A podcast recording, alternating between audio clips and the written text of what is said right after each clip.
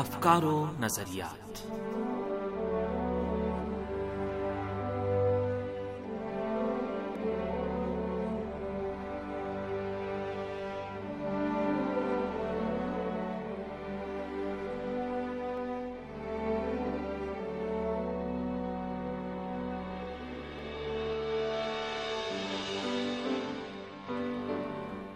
عزیز سامعین، پروگرام افکار و نظریات کے ساتھ حاضر خدمت ہیں۔ عباس سید کا سلام قبول فرمائے سامعین، آج کے پروگرام میں ایران کے اسلامی انقلاب اور انقلاب کے بعد تقریباً چالیس سالوں میں ایران میں اسلامی جمہوریت کے فروغ کے تناظر میں گفتگو کریں گے۔ امید ہے ہمارا آج کا یہ پروگرام بھی آپ کو پسند آئے گا۔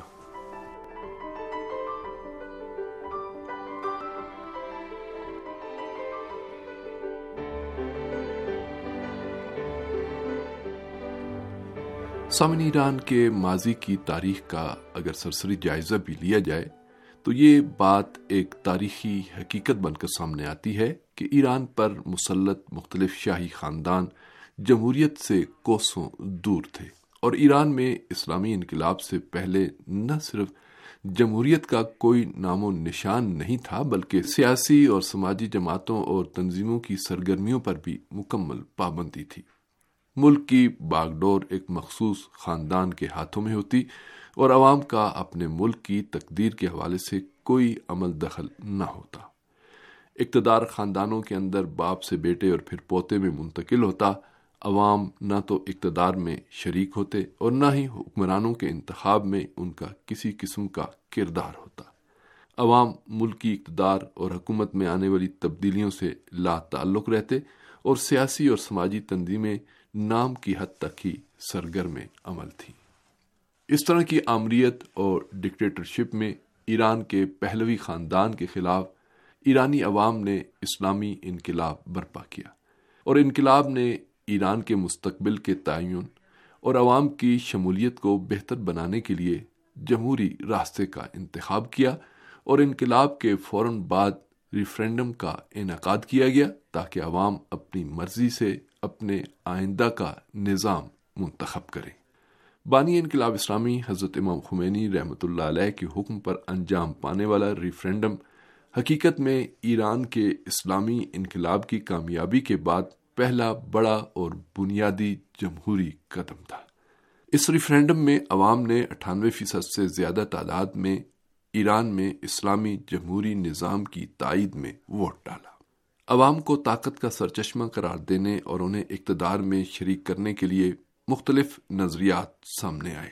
لیکن ان میں سے مجموعی طور پر ان دو واضح نظریات کو بیان کیا جا سکتا ہے، جس پر مختلف دانشوروں نے اپنی اپنی آرا کا اظہار کیا ہے۔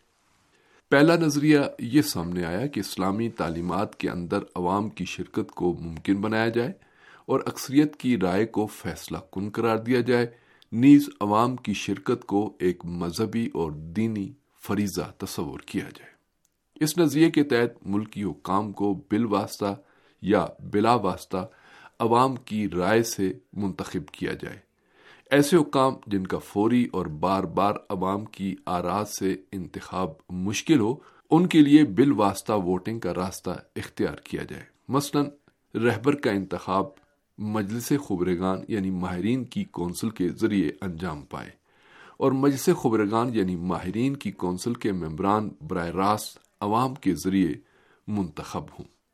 اسی طرح وزراء کا انتخاب پارلیمنٹ کے اراکین کے ذریعے انجام پائے اور پارلیمنٹ کے اراکین بلا واسطہ عوام کے منتخب شدہ ہوں۔ اس طریقے انتخاب میں تمام جمہوری اصولوں اور قوانین کو معیار قرار دیتے ہوئے اکثریت رائے کو اہمیت دی جائے۔ بالواسطہ عہدیداروں کے انتخابات میں شخص کی صلاحیت اور خصوصیات کے لیے بھی معیار قائم کیے جائیں اور انہیں مخصوص فلٹر سے گزرنا بھی ضروری ہو۔ اس کے ساتھ ساتھ تمام مراحل میں اسلامی تعلیمات اور قوانین پر یقین اور عوام کی اکثریت کی رضابندی بھی لازمی امن قرار پائے۔ دوسرا نظریہ یہ تھا کہ عوام کی رائے ضرور لی جائے، لیکن اسے حتمی اور فیصلہ کن قرار نہ دیا جائے۔ اگر عہدیدار یا امیدوار دینی صلاحیتوں پر کاربند ہے، تو اسے واضح اکثریت کی حمایت لازمی نہیں اور اس کے دوبارہ انتخاب کے لیے عوام کی اکثریتی حمایت کی بھی ضرورت نہیں۔ اس طرح کے نظریے کی روشنی میں عوام کی وسیع شرکت کا خواب پورا ہوتا نظر نہیں آتا۔ اور عوام کی دلچسپی کا قائم رہنا بھی غیر منطقی ہوگا۔ اس طرح کے نظریات کے نتیجے میں وجود میں آنے والی حکومت بظاہر انتخابی لیکن عملی طور پر نامزدگی اور سلیکشن کا نتیجہ نظر آتی ہے، جو ریفرینڈم کے نتیجے میں تشکیل پانے والے انتخابی نظام اور آئین کے روح کی منافی مخالف اور متضاد تصور ہوگی۔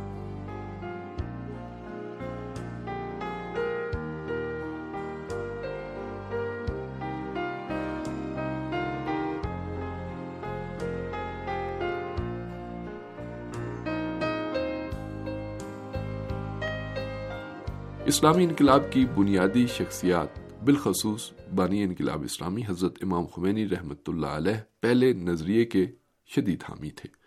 وہ عوام کی زیادہ سے زیادہ اقتدار میں شرکت اور ان کے فیصلوں کو آخری فیصلہ قرار دینے پر ہمیشہ تاکید فرماتے تھے۔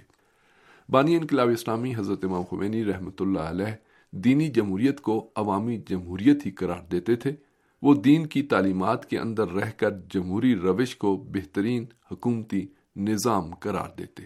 اسی لیے جب نئی انقلابی حکومت کے نام کا تعین کیا گیا، تو آپ نے نیا نام تجویز کرتے ہوئے تاکید کے ساتھ یہ کہا، اسلامی جمہوریہ ایران، نہ اس سے کم اور نہ اس سے زیادہ۔ آپ سے جب سوال کیا گیا کہ ملت ایران کی جد و جہد کا مقصد آزادی کا حصول تھا یا اسلام کا نفاذ۔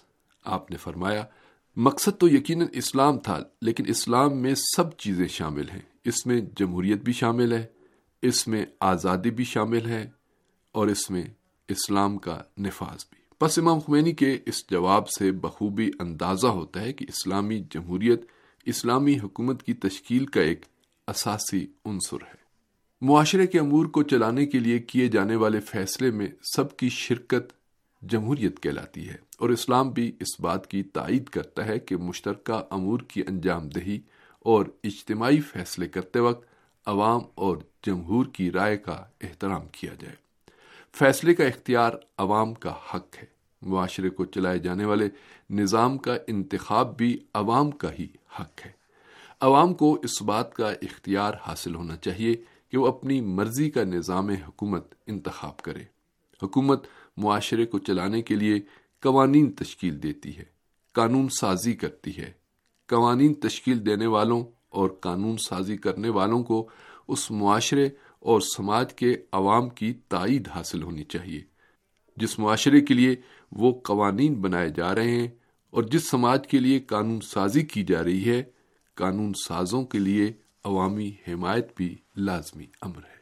بانی انقلاب اسلامی حضرت امام خمینی رحمۃ اللہ علیہ انقلاب کی کامیابی کے فوراً بعد اس جانب متوجہ تھے۔